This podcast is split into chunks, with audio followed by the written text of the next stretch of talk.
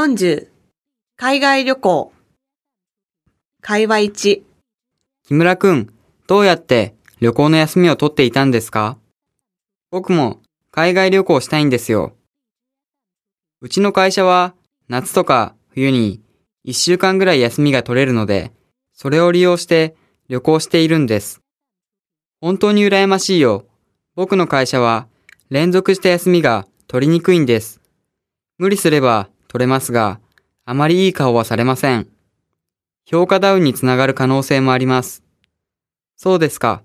でも、旅行がしたいなら、行けるかどうかは別にして、早めに予約した方がいいですよ。通常、1ヶ月前までのキャンセルなら、無料なので安心です。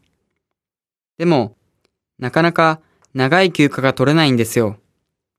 大掛かりな構想よりも、2泊3日ぐらいの旅行をしてみてはどうでしょうか。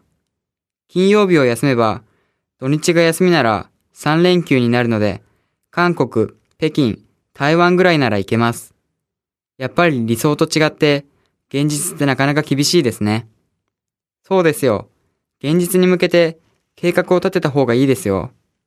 なるほど。じゃあ、これからしっかり考えて計画を立てますね。まずは近い外国へ行こうかな。その方が無難ですよね。会話2昨日沖縄一人旅から帰ってきたんだよね。どうだった？大満足。何より異国情緒を感じたから。いいなところで、なぜ沖縄を選んだの？以前はアジア中心に旅行をしていたけど、2年前から沖縄の魅力に取り憑かれて、沖縄リピーターになったんだ。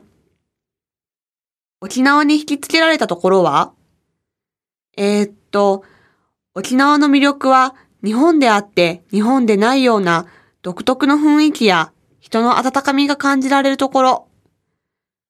他にも圧倒される海と自然の豊富さ、美しさ、言い出したらキリがないな。一年に何度行っても足りないくらい沖縄には魅力がいっぱいだよ。